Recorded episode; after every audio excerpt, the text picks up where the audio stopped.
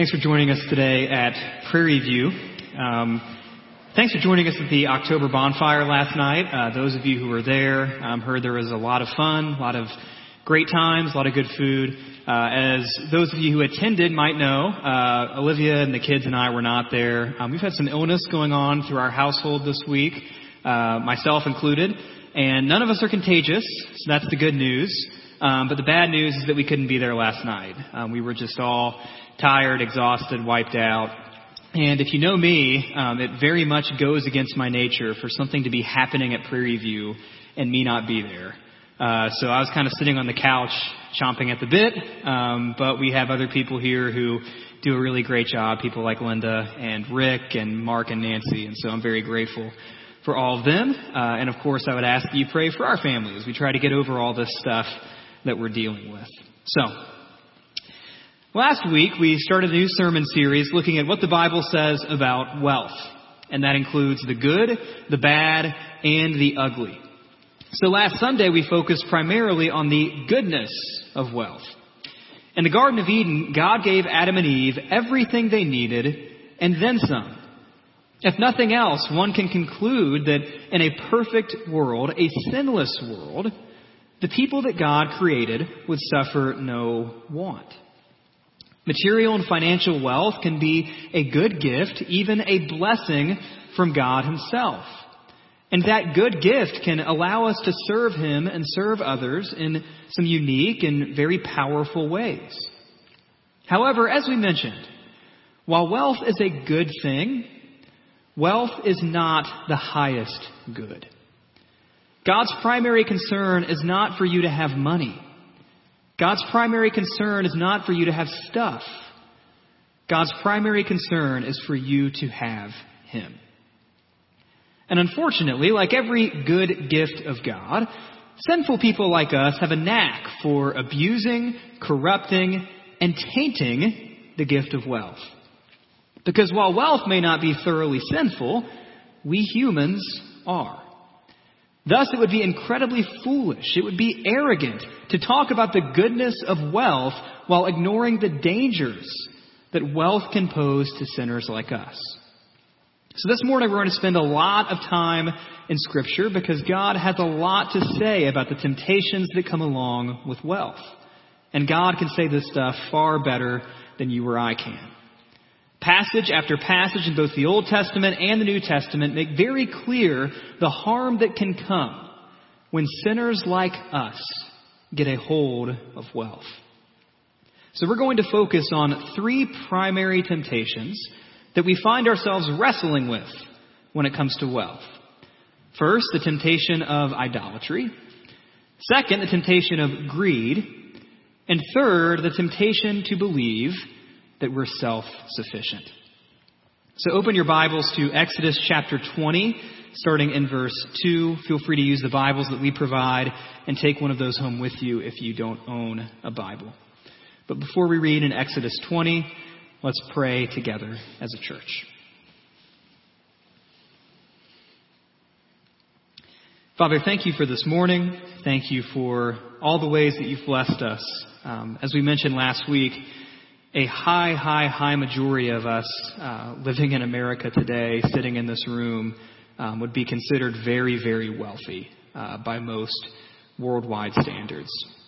And so, Father, I pray that as people who have been incredibly gifted, uh, that we would also see the great responsibility we have to use our wealth, use our finances in ways that honor you, that serve the individuals around us, and that ultimately contribute to the common good, ultimately contribute to human beings created in your image, best flourishing. So, Father, as we come to your word this morning, again, we're going to be confronted with things that might challenge us, things that might encourage us, things that might even convict us. But I pray that you would give us hearts and minds that are open to what it is your word has to say. I pray that we would come to your word humbly this morning and that we would continue to come to you not under some foolish understanding of our own merits, of our own goodness, but that we would come to you knowing that you hear us, that you listen to us, and that you speak to us through your word, purely because of your grace. Thank you for your Son who died for us, his broken body, his shed blood that we just celebrated at communion. I pray that we would never, ever forget that, that we would remember it not just on Sunday mornings, but Monday through Saturday as well. We pray for the request in our bulletin. We pray for the requests on our prayer board out in the lobby. Watch over those people, those things, those concerns. You know who they are, and you know what they are, and you know what to do to best address them. So, Father, watch over us. Thank you for this morning we have together. We ask all these things in Christ's name. Amen. All right. Exodus chapter twenty, starting in verse two. I am the Lord your God, who brought you out of the land of Egypt, out of the house of slavery. You shall have no other gods before me. Verse eight. Remember the Sabbath day to keep it holy. Six days you shall labor and do all your work, but the seventh day is a Sabbath to the Lord your God. On it you shall not do any work, you or your son or your daughter, your male servant or your female servant or your livestock, or the sojourner who is within your gates. For in six days the Lord made heaven and earth, the sea and all that is in them, and rested on the seventh day. Therefore the Lord blessed the Sabbath day and made it holy. Verse fifteen, you shall not steal. Verse seventeen, you shall not covet your neighbor's house. You shall not covet your neighbor's wife, or his male servant, or his female servant, or his ox, or his donkey, or anything that is your neighbor's. We just read four of the Ten Commandments, all of which have some ramification, some relevance to our discussion of wealth. As God frees his people from slavery in Egypt under the leadership of Moses, many of these people had never really heard God before. For many of these people, God was some old story from way back in Abraham's day that they weren't even sure was really even true. And so God introduces himself to his people. God tells his people who he is. God shows his people what matters to him by giving them his law. And in these Ten Commandments, forty percent of them have something to do with wealth. Consider that first commandment, the warning against idolatry. God knew the Israelites would find it all too easy to worship false gods instead of worshiping him. Now you think about it, for many people today, the temptation might not be to worship a statue. It might not be to worship some foreign or exotic deity. But instead we find ourselves tempted to worship our wealth, worship our money, worship our stuff. In the words of Martin Luther, that to which your heart clings and entrusts itself is, I say, really your God. That's Martin Luther's definition of idolatry. That thing that your heart clings to. That thing that your heart entrusts itself to. That is your God. His words seem to echo the words of Jesus in Matthew chapter six, verse twenty-one. Where your treasure is, there your heart will be also. The temptation to worship wealth is a strong temptation for us today. But what about that next commandment, the commandment about the Sabbath, verses eight through eleven? What does the Sabbath have to do with wealth? Well, how many of us are tempted to never rest, tempted to work ourselves to death, all in the name of greed, all in the name of getting more money, in the name of getting more stuff, all for the goal of becoming self-sufficient? We don't have time to rest. I mean, time is money, right? Well, in commanding his people in the Old Testament to rest, God is forcing them to learn how to trust. And if we are completely unwilling to rest from our pursuit for more money, our pursuit for more stuff, it may expose an unwillingness to trust God's provision. That third commandment we looked at, commandment number eight, verse fifteen, the commandment against stealing. Now this one's relatively straightforward, isn't it? When wealth becomes your idol, the thing that your heart desires, the thing that your heart worships, you may do things to acquire it that you once thought unthinkable. And what about that final commandment, commandment number ten, the commandment against coveting? When wealth is our idol, there's no such thing as contentment, because there's no such thing as too much money. We may even get to the point that we're not just discontent with the things that we have. We're not just discontent with the size of our bank account, but we're even discontent with God himself. That's just in the Ten Commandments. That is early on. But the same theme continues throughout the rest of the Old Testament. Look at Leviticus chapter nineteen, starting in verse nine. God says, "When you reap the harvest of your land, you shall not reap your field right up to its edge, neither shall you gather the gleanings after your harvest. And you shall not strip your vineyard bare, neither shall you gather the fallen grapes of your vineyard. You shall leave them for the poor and for the sojourner. I am the Lord your God." God's teaching the Israelites two separate lessons in that commandment. Lesson number one, care for the poor. Care for those who have less than you. Lesson number two, learn not to be greedy. Learn that you don't have to have every single thing that you lay your eyes on, even the thing that you could argue is rightfully yours to begin with. There's the lesson against greed, and there's the lesson to care for the poor. Deuteronomy chapter six, starting in verse twelve. We mentioned this passage last week. This is the passage where God tells the Israelites about all the wealth they're about to inherit. They're about to enter the promised land, and when they enter that promised land, they're going to get houses and cities and walls that they didn't build. They're going to get gardens and vineyards that they didn't plant. They're going to have more wealth than any of them have ever seen before. But look at the warning that he issues to them in verse twelve. "Take care lest you forget the Lord, who brought you out of the land of Egypt, out of the house of slavery. It is the Lord your God you shall fear.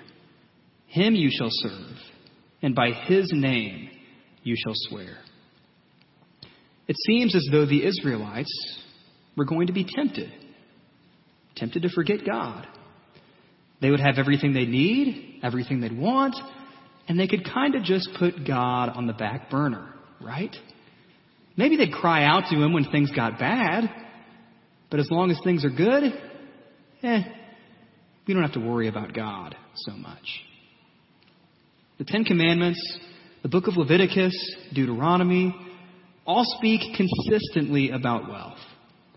Over and over again, throughout the entirety of the Old Testament law, God commands his people to worship him, not to worship their wealth. He reminds them not to give in to that seductive power of greed. He reminds them that no matter how much wealth they acquire, they're not nearly as self-sufficient as they think they are. So why does God hit on this topic so much? Why does he hit on it over and over and over again just in the first few books of the Bible? It's because God knows exactly how strong these temptations will be.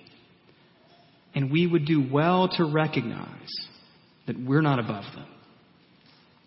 These three main temptations, idolatry, greed, and self-sufficiency. All three temptations directly oppose the character of God. They oppose the law that he gave his people in the Old Testament, and they oppose his desire for human flourishing. But it's not just that much in the Old Testament that talks about it. There's a lot more in the Old Testament as well. Consider some of the books of wisdom, books like Proverbs chapter twenty-three, verses four and five. In that chapter, we read, "Do not toil to acquire wealth. Be discerning enough to desist. When your eyes light on it, it is gone.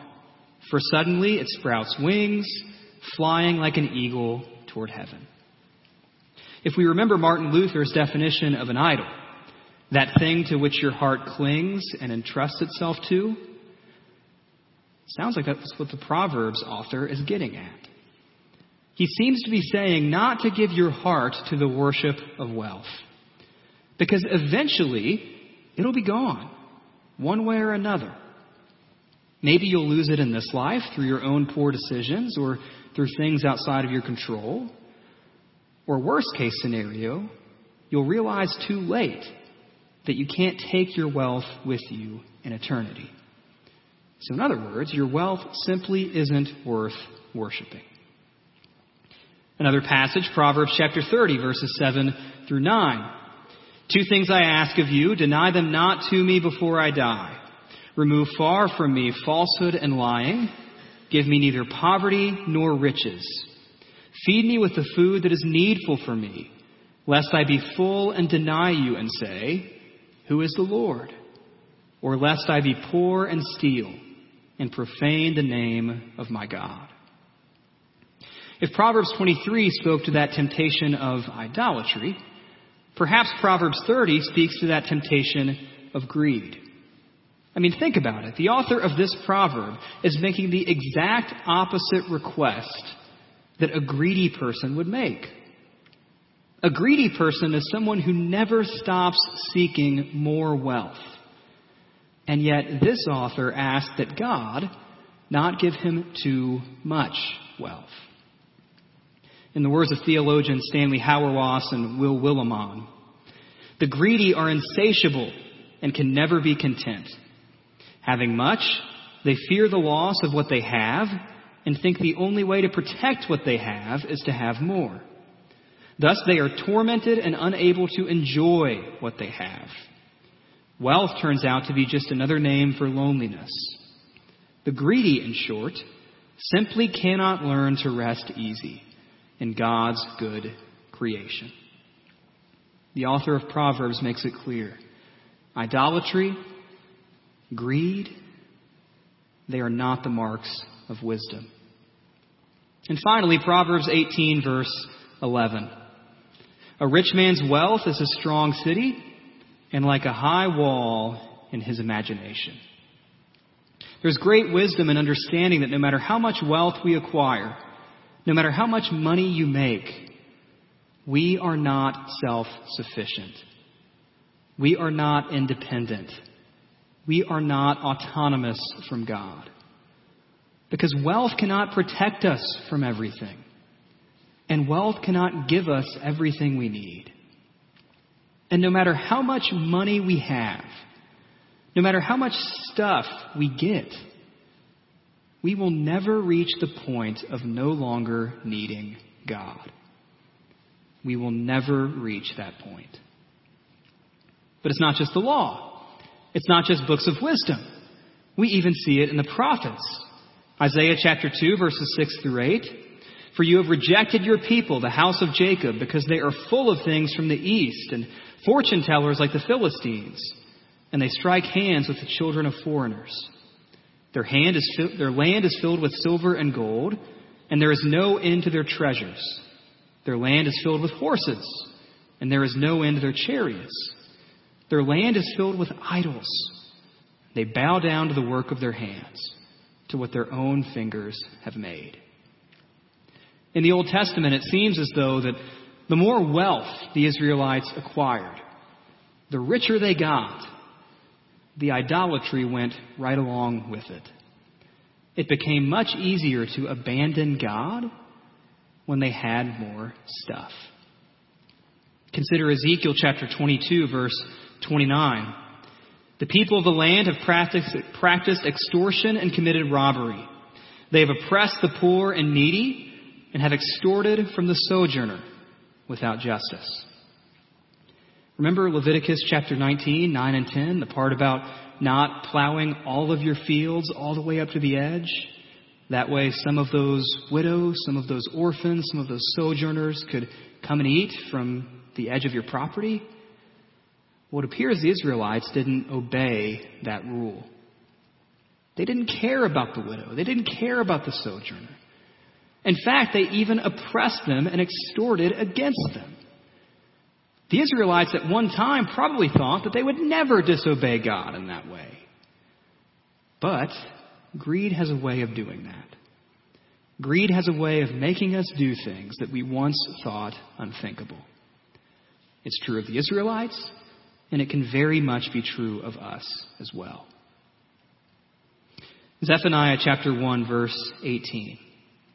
The prophet says, Neither their silver nor their gold shall be able to deliver them on the day of the wrath of the Lord. Again, we are not as self-sufficient as we think we are. Our wealth cannot give us everything we need, and our wealth cannot protect us from everything we think it can protect us from. Now, you put that all together, and the Old Testament is pretty consistent. Wealth is a good gift of God, but in the hands of sinners, it poses great temptation. And again, we would be naive to suggest that we're somehow above those temptations of idolatry, greed, and self-sufficiency. But it's not just the Old Testament. The New Testament continues the same message. Look at some of the words of Jesus. In the parable, parable of the sower, Jesus says that the seed sown among thorns, the seed that grew up but was eventually choked out by those thorns, that seed is like those people who hear the word, but the cares of the world and the deceitfulness of riches choke the word, and it proves unfruitful. When someone hears the gospel, they are being forced to re-examine where their allegiances lie. Do they align with the world, or do they align with God and his Son, Jesus Christ? And the message that Jesus is getting at in the parable of the sower is that many people will choose to align with the world, to align with the deceitfulness of riches, rather than to declare their allegiance to Christ. In the story of the rich man and Lazarus, we read of a man who let greed dominate his entire existence, neglected the poor, sitting literally on his doorstep, and he was ultimately punished for it. In Jesus' parable of the rich fool, we see a man who had so much wealth that he didn't even have enough room to store all of it. But just when he thinks that he no longer has a care in the world, he can finally rest easy. He can finally relax. He's finally self-sufficient. Well, that's the moment when the man dies, and he's forced to answer to God for his arrogance. But it's not just the words of Jesus. One more passage, First Timothy chapter six, starting in verse six. Paul writes, "Now there is great gain in godliness with contentment, for we brought nothing into the world, and we cannot take anything out of the world. But if we have food and clothing, with these we will be content. But those who desire to be rich fall into temptation, into a snare, into many senseless and harmful desires that plunge people into ruin and destruction. For the love of money is a root of all kinds of evils. It is through this craving that some have wandered away from the faith and pierced themselves with many pangs." Last week we discussed where just a few verses later, Paul clearly acknowledges that one can be wealthy and Christian at the same time. That's true. But that doesn't mean that Paul is unaware of wealth's dangers. That's why he calls it a temptation. He calls it a snare. It can lead to senseless and harmless desires. It can lead to ruin and destruction. It's a root of all kinds of evils. In other words, it can be a good gift of God, but it can also be a temptation that will chew you up and spit you out if you're not careful. Now, you put that all together, and that's a lot of scripture, all seemingly saying pretty much the same thing. It's a lot to take in, all in one sitting. Scripture from the law, wisdom, the prophets, Jesus, Paul, all that together. The point is that there's really no way around what the scripture says about wealth, the good and the bad. But here's the thing. It's one thing for us to examine the Bible. That can be good. That can be helpful. That can be valuable. That's what we've done most of our time this morning so far. But allow me to suggest that we shouldn't just be content to examine the Bible. We also must allow the Bible to examine us. Because in those moments, we might discover that we're more susceptible to these temptations than we like to believe. When we allow the Bible to examine us, we'll discover that we're really good at convincing ourselves that wealth is not an idol for us. It might be for someone else, but surely not for me. And yet the average American Christian only gives around two point four percent of their wealth to charitable organizations. That's compared to around two point one percent of non-Christians. In other words, we love our money just about as much as those people who don't worship God at all. Many times, there is not a significant difference between our love of money and the love of money that we see in people who don't even know Christ. And before you think to yourself that, well, if I just had more money to give, then I might be more generous. That's the solution. Well, even then, it's been proven time and time again that on average, Americans with lower incomes give more of their earnings proportionally than those with higher incomes. Wealth is more of an idol for the average American Christian than we would often like to admit. And when we allow the Bible to examine us, we'll also find that we're quite good at finding ways to justify not just idolatry, but to justify greed. Again, the same theologians we mentioned earlier, Hauerwas and Willimon, they write, "The problem is that in the world in which we live, we have learned to call greed ambition, or providing for my family. We have learned to call greed getting ahead. We have learned to call greed working for a better life. We have learned to call greed pleasure. As John Calvin might put it, we have managed to blacken our mirrors so that we can no longer see ourselves." Not only do we worship our wealth more than we'd like to admit, we're often more greedy than we'd like to admit. And of course, the goal of self-sufficiency is something that we find ourselves continually striving for. We work so hard to make sure that we have everything under control, that we make the best possible decisions with our money that we possibly can, that we consider every single option so that no one day we'll be able to rest, one day we'll be able to relax, one day we'll be able to sleep easy, just like that rich fool that Jesus talked about, without a care in the world. We long for the day when we'll be self-sufficient. And if we're really honest about it, we want to have so much wealth in our control, so much money in our bank accounts, that we will never even have to pray. We want to have so much money that we would never have to sink to the level of praying about it. I think it's easy to see that we are more tempted to worship our wealth, more tempted to become greedy for wealth, and more tempted to fool ourselves into thinking that we're self-sufficient than we often like to admit.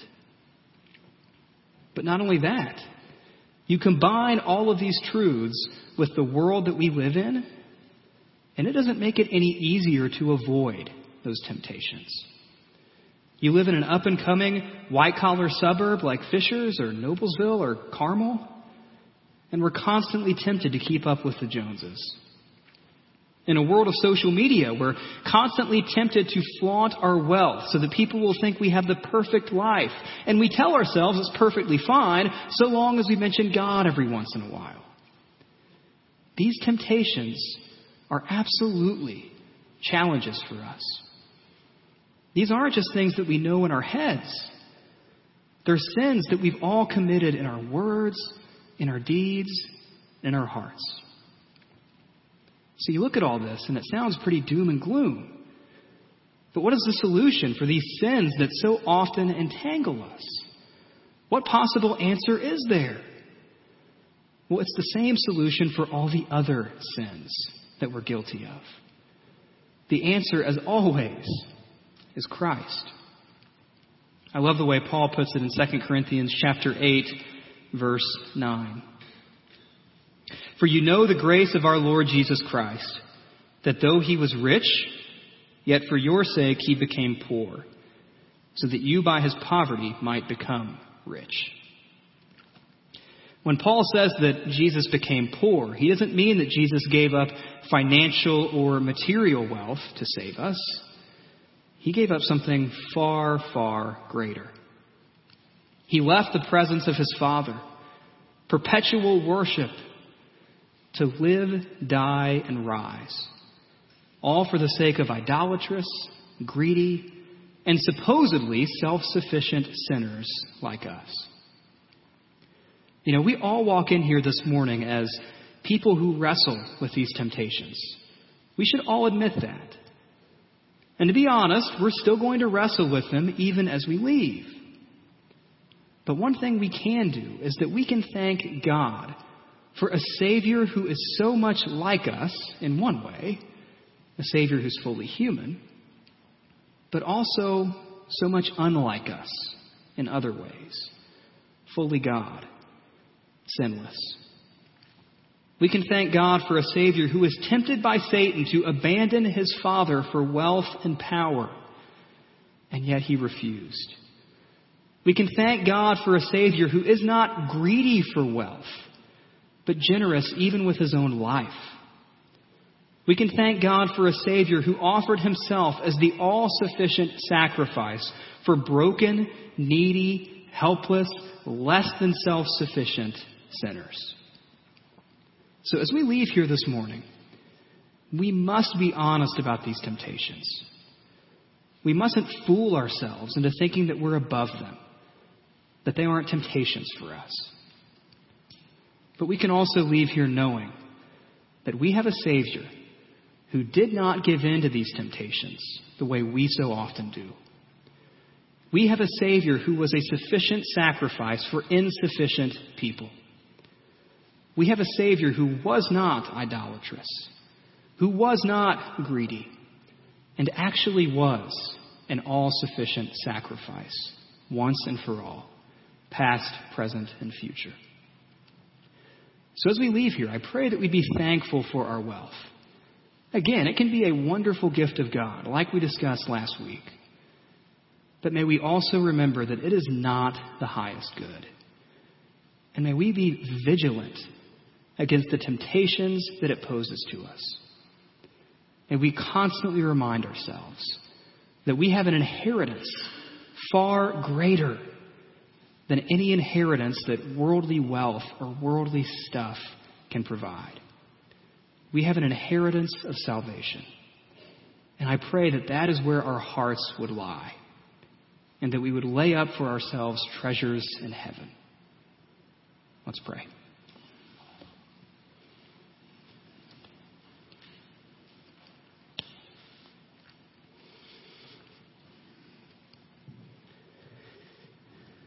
Father, we come to you as sinners.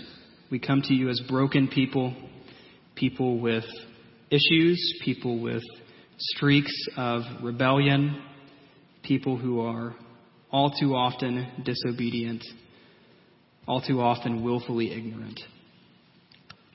And yet we come to you and you listen to us because of what your Son did for us. In spite of all those things, you still call us sons. You still call us daughters. We are not your enemies, but rather we can call you a friend. We can call you Father. And for that, we are incredibly grateful. So as we leave this place into a world where we get very mixed messages about what things are worthy of our worship, what things we should strive for, the things that we should set our hearts on, I pray that we would continue to look to your word. I pray that we would be reminded that you and you alone deserve our worship. I pray that we would avoid that seductive power of greed. And I pray that you would give us the humility to remember that we are not self-sufficient, that we are in such desperate need of you, your grace, your provision. We need you to sustain us. We need your help to guard our hearts and guard our minds against the temptations that wealth and everything else in this world can throw at us. And Father, we leave here being reminded of your grace, being reminded as we took communion that your body was broken, your son's blood was shed for the sake of sinners like us. Father, we love you, we praise you. Help us to love the right things and worship you alone in this week ahead. We ask all these things in Christ's name. Amen. If you have not yet made that decision to trust and follow Christ as your Lord and Savior, I hope that you talk to one of our elders right now. They'll be standing at the sides of the room. They'd be happy to answer your questions, happy to pray with you. If you're in that situation in life where you've been chasing after money, you've been chasing after stuff for a long time, and it's just not filling the hole that you feel in your heart, now would be a great opportunity to ask one of our elders about Christ. If you have sin that you need to repent of, talk to one of our elders. If you have questions or prayers about something totally unrelated to today's sermon, you can do that as well. Now, before we officially close uh, with one final song, which again, we're very grateful for our guests who are here uh, for joining us for worship.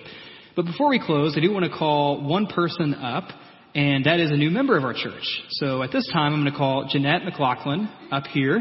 We can stand in front of the stage. We don't have to be on the stage.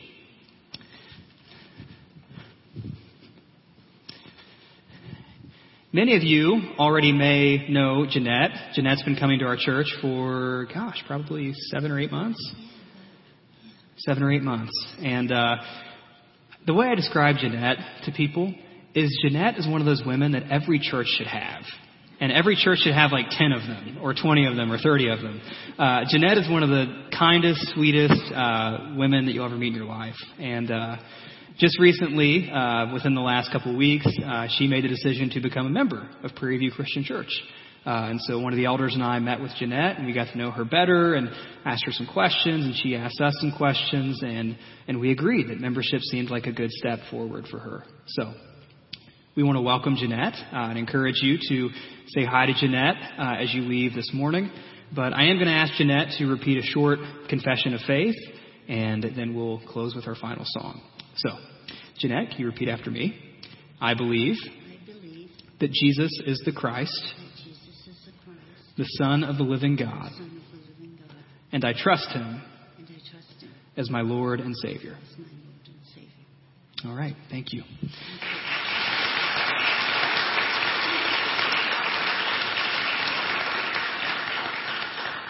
Again, say hello to Jeanette as you leave. Uh, we hope you have a great Sunday, and thanks for joining us this morning.